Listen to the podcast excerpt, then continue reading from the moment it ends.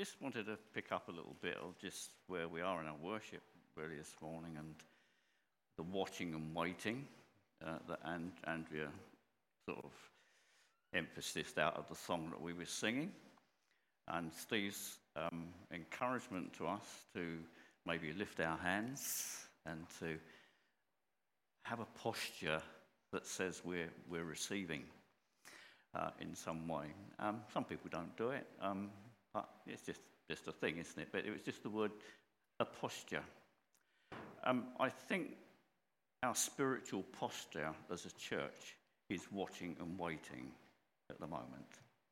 And I believe God's going to bring uh, revival within Beacon Church, not in a big dramatic way, but He's processing from a, a slow pass to an increasing momentum in the future.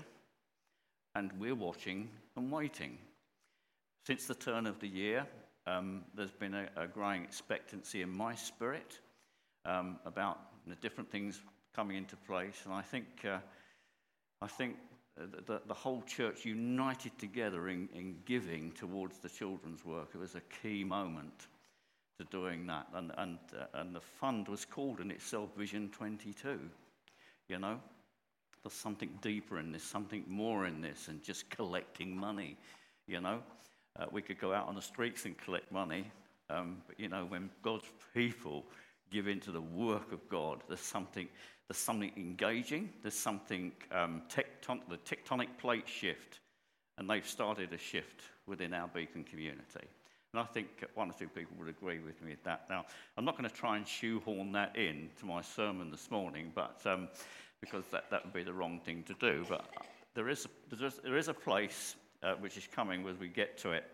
Um, we're going to read another little account by Luke of uh, in the story of Jesus with his, his own people not being receptive of him and now coming to the place where they're going to finally, finally declare where they stand. We want him out. We want him out. And um, unfortunately, we live in a world where that's the spirit of the age. We want him out but Christians want him in. And um, in our story uh, this morning in Luke, um, the, the, it's a little story about a coin, and we're going to see both sides of the coin. And um, but it doesn't strictly fit theologically to look both sides of the coin. So, but um, on Christmas Day we had a, a carol service there, and I tossed a coin in the air. Uh, you know, to throw a coin in the air. That's what we do for chance. And Helen reminded me, well, it's 50 50 chance. But this is not the coin of chance here. It's a very special coin, not in the fact that it was a denarius, um, but Jesus used it. Jesus used it for spiritual and dynamic truth. And we will come to that as we read the story just a little bit later on.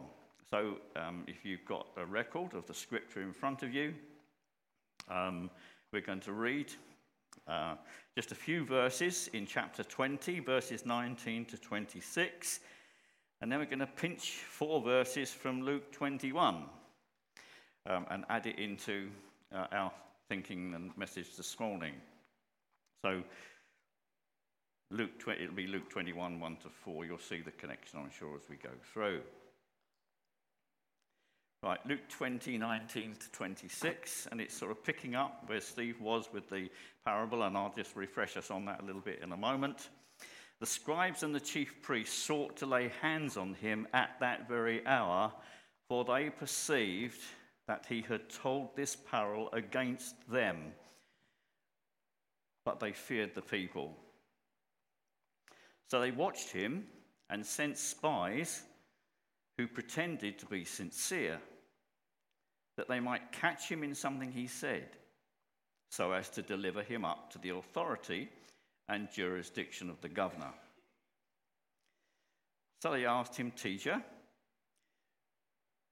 we know that you speak and teach rightly and show no partiality, but truly teach the way of God. Is it lawful for us to give tribute to Caesar or not? But he perceived their craftiness and said to them, or in, in the other version, says he perceived their duplicity. I think it's a very nice word to put in there. Both sides of the coin, if you like. So he said, Show me a denarius. Whose likeness and inscription does it have? They said, Caesar's. And he said to them, Then render to Caesar the things that are Caesar's, and to God the things that are God's. And they were not able, in the presence of the people, to catch him in what he said, but marveling at his answer, they became silent. But they wouldn't go away, did they? Luke 21, then, verses 1 to 4 Jesus looked up and saw the rich putting their gifts into the offering box, and he saw a poor widow put in two small copper coins. And he said, Truly, I tell you, this poor widow, this poor widow has put in more than all of them. For they all contributed out of their abundance, but she, out of her poverty, but in all she had to live on. She put in all she had to live on. The three things that we're really focusing around this morning um, are one, render to Caesar the things that are Caesar's, render to God the things that are God's. And the third thing is that she, out of her poverty, put in all she had. And I think it's a very interesting statement, that which Jesus said. But it falls in the line with other people in the scripture, which I've mentioned before people who didn't go unnoticed by Jesus. There was the woman who was hemorrhaging with blood. She wanted to touch his garment and go away quietly and not be, not be seen, but he noticed. There was Nathanael hiding under the fig tree, doing something which Jesus commented upon, but he didn't go unnoticed by Jesus under the fig tree. And there's lots of people like that who Jesus, he just sort of plucks them out and say, look at this. This is, this is a special moment. This is a special moment. So let's just think about it. just want to track back to. Get it out of the way? Oh, well. Never mind. It won't come up. Never mind.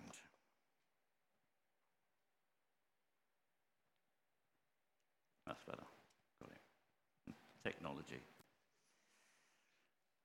It's amazing when it works.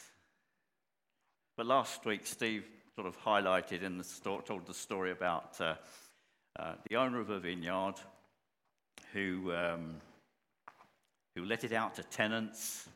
Then he went away. Then he sent his servants to the vineyard uh, to collect what was his due from the vineyard. And uh, they beat them and sent them away. And the story goes that last of all, he sent his son, and him they killed. And they said, Now it belongs to us. Which is a very apt story which depicted clearly uh, the very nature of how Jesus was treated in that society amongst his own Jewish people at that time. And uh, as I read in that first, if you read in that first verse, um, they perceived that Jesus was speaking about them.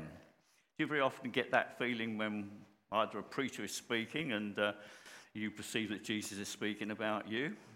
I can think of that happening many, many times over the years. You feel God speaking right to you. And um, that didn't, you know, that happened. And that does happen. But it's a way of God touching us. Don't reject it. Don't feel guilty. I'm going to say some straight things this morning, as I usually do, but don't feel guilty about it. This is God moving us on, watching and waiting. He's moving Beacon on. And I believe God's pressing some buttons here and there, not to make us feel ashamed, but to bless us and move us on as a community to help us see where the power is. The place of power God is forming in His church. We can be very active, um, and we can be dancing and raising our hands in the air, but sometimes it can be quite empty. In the end of it, our story comes this morning is, to, is, is, is really to do with honour. And what Jesus is saying in society where you people live, the things that have but bless your life, you need to honour that. You need to show you honour it in what you do and how you behave. Um, we live in a rebellious society, railing against the government, railing against employers, railing against those things which, in the end, really are a blessing.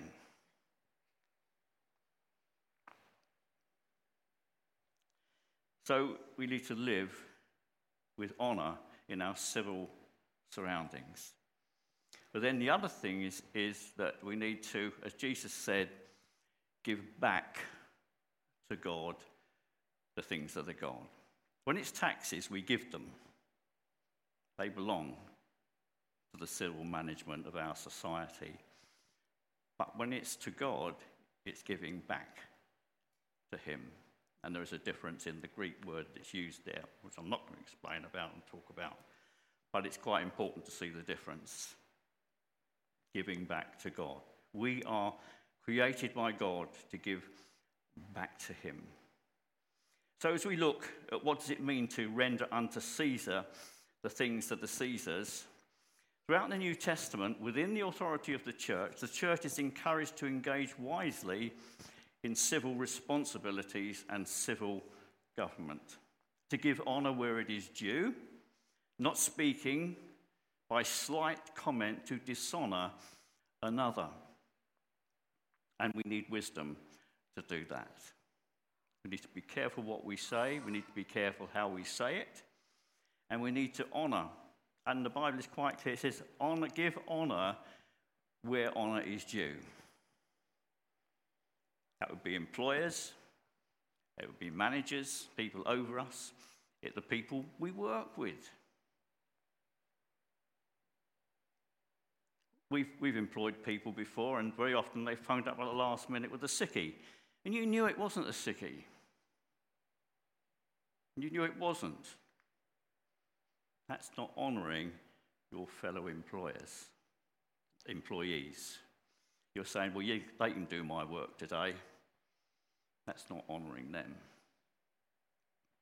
That's civil honouring. You honour others just because they're colleagues. You honour your employer because he's the one that pays your wages. And that's a consistent theme and teaching right throughout the New Testament that Christians should do that. Give to Caesar the things that are Caesar. So Caesar was expected to be honored and even worshipped as a son of God. That was, that was the thinking, you know, he's, he's the guy you do, you know, worship him.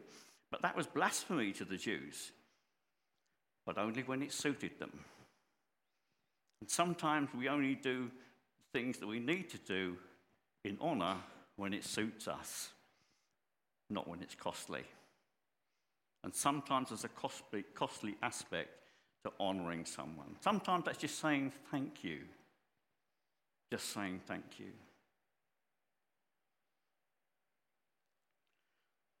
So the New Testament encourages us to pray for those in rule and authority over us, to pray for our governments that we might live peaceably and honourably in this world.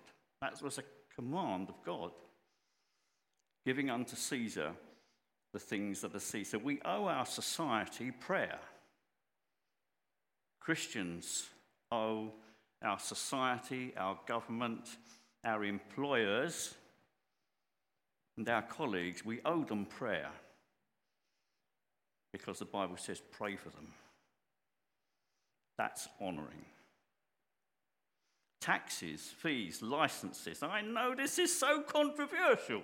It was there. It was, you know, to the Jews paying this tax. we can't do that. We can't pay to this godly, godless government. We can't do that. And yet they probably all had a denarius in their pocket. Because, you know, I'm speaking respectively here. I think one of the things that God gave um, his people, the Jews, was the, the ability to create wealth. That was a gift, I believe, and it's still at work now. Some of the richest guys in this world are Jews because God gave them the gift. It's all been abused, we know that. But um, the fact is that they probably all had this coin in their pocket. So back to taxes. And I was just, um, I was interested. You'll have your council tax coming shortly through the post, won't you? Was it up 5%? Bill, he knows straight away. About Derek and his wallet. was billing his council tax here. Well, when I read what I get for the money I pay, do I complain or am I thankful to God? You pull the chain and away it goes. Not once upon a time, well, I know for no, they had a blockage in the week, but um, Derek had a blockage too, but that's beside the point. Um, but um, how much do we really value? My, my, my, my, my rubbish gets taken away. I'm able to drive straight out of my drive onto the road and go anywhere I want into the world. And when we evaluate what we do have for what we pay, I think it's a pretty good deal It's a pretty good deal. But even if you don't think it's a good deal, and sometimes it isn't, we still need to be thankful in what we do. Render to Caesar the things that are Caesar's. So, what does it mean today to give to God what belongs to Him, giving back to God? I think the first thing, and it's come out in our worship this morning, is um, the first thing we owe God is our lives. Giving back to God our lives. To become a Christian is like giving our lives back to God. Because we think they're in our hands, we think we can do what we want with our lives, and indeed, God has given us a free will to choose. But in a sense, our lives belong to Him and we give them back, back to Him. And we need to think seriously have I, have I actually given my life back to God? That could be a demonstration of becoming a Christian. I've given my life back to God. And sometimes we give our lives back to Him and then take them back again. But when we trusted in Jesus, we handed our lives over to Him. We said, I want to follow you. So we give our lives to God. We've got nothing to bring, but everything to take away. We don't bring anything to this transaction, but everything to take away. We try to bring things, well, I've done this and I've done that and I've done the other, and so surely I'll be all right in the end. But in a sense, giving our lives back to God is saying, actually, I've got nothing to bring. And you've got everything to give. We've sung it in our songs this morning, haven't we? You've done everything for me. You've paid the price. You've set me free. And because of that, I want to give my life back to you. The first things we give back to God are our lives. Some of the older guys, along with myself here, there was a. Nice to have an old blessed assurance this morning. That was really good. Um, in the song, "O Love That Will Not Let Me Go," it says, "I give thee back the life I owe." I give thee back the life I owe. So giving our lives back to God is the ultimate honor. The ultimate honor. So Jesus said, Well, give to Caesar the things that are Caesar's, but give to God the things that are His. And primarily, it's the honour of God has done everything for us through Jesus. We give our lives back to Him. I think the next thing we realise we need to give back to God under the banner of honour is worship. A well known American preacher named John Piper, in promoting the need and purpose of mission, that, that is reaching out to other people and telling them about Jesus, whether it's in our own country or countries abroad or wherever it is, the whole purpose of mission exists because worship doesn't. And that means that our world is devoid of honoring God through worship. So missions exist to find people that want to give back to God the worship that they owe Him, that we owe Him. Thankfulness. Some of those biblical verses that this preacher, John Piper, uh, de- declared in his, his sermon was Declare his glory among the nations, his marvelous works amongst the peoples. Make known his deeds among the peoples, proclaim that his name is exalted. God sends Jesus on his mission in order that the Gentiles might glorify God for his mercy. He does his mighty works in history, that his name might be proclaimed in all the earth.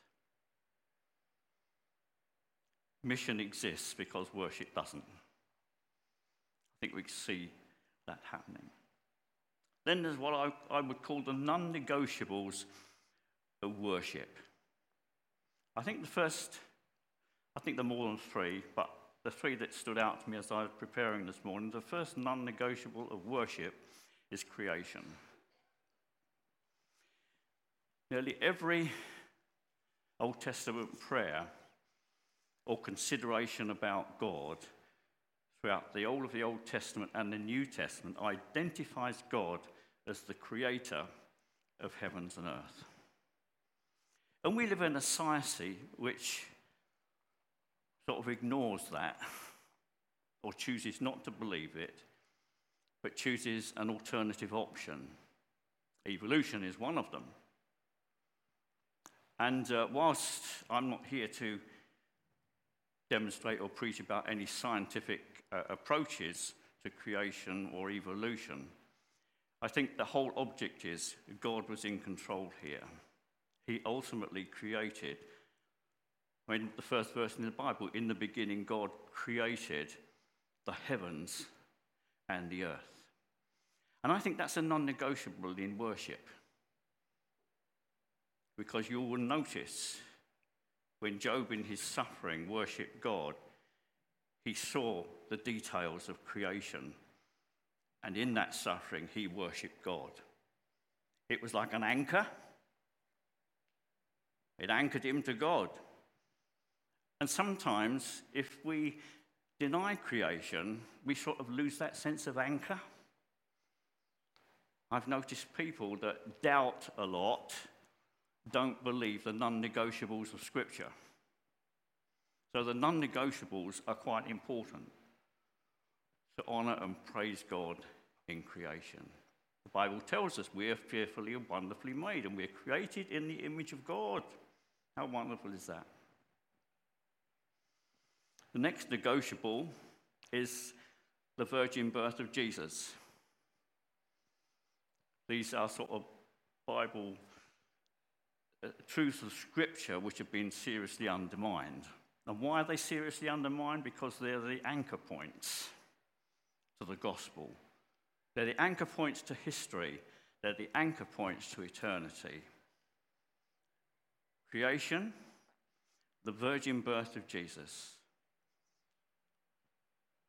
We read the, the Holy Spirit came upon her. Joseph didn't come into her,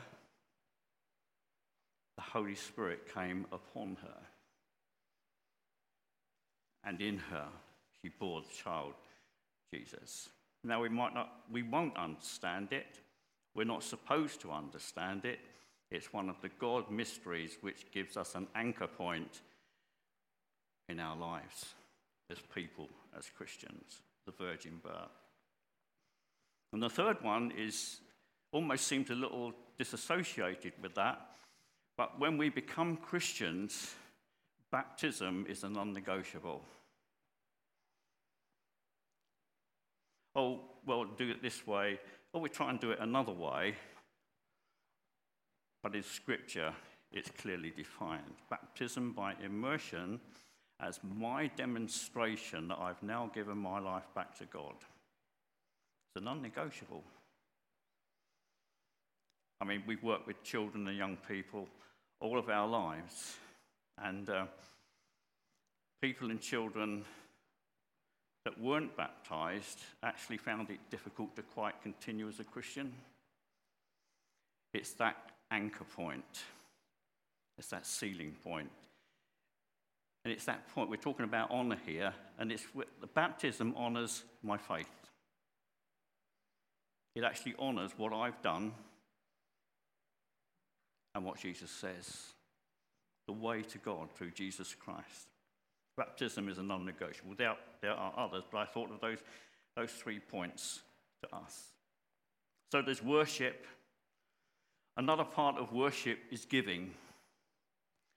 And um, like I said earlier, that point of giving where we raise that seed fund, we'll keep mentioning it, we'll keep doing it because God has honoured it.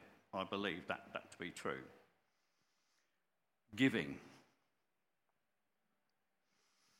But there's one thing that Jesus said to that woman, and that is out of her poverty, she gave.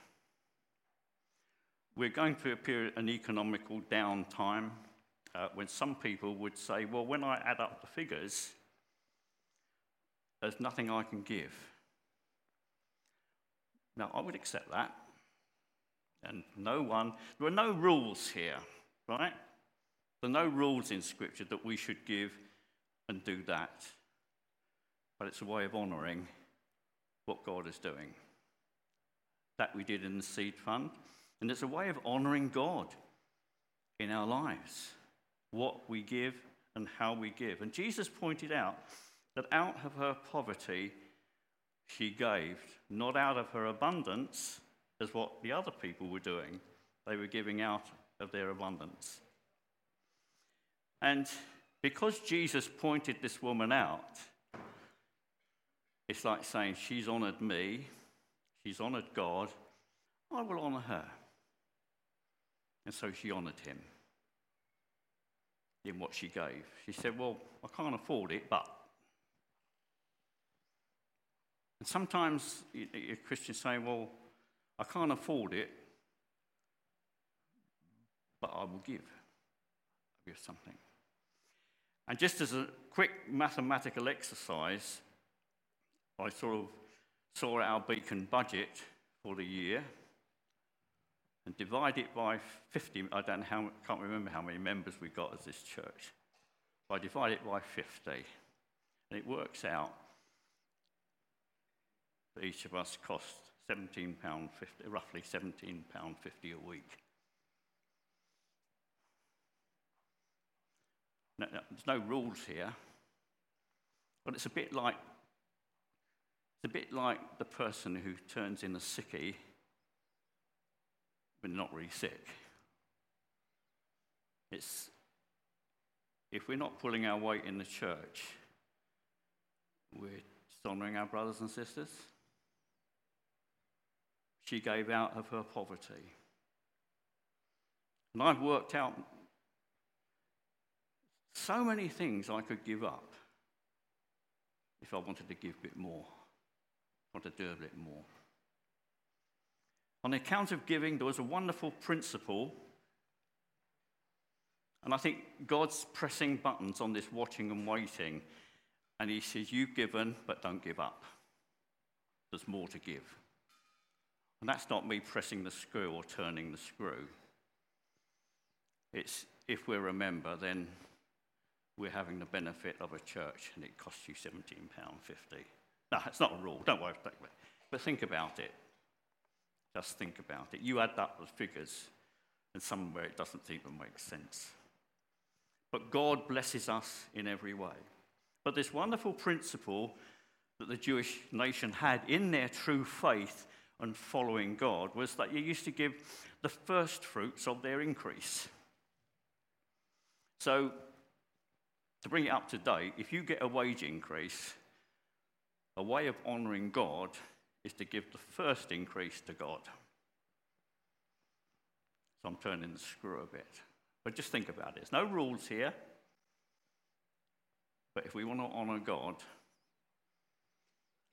giving the first fruits back to God.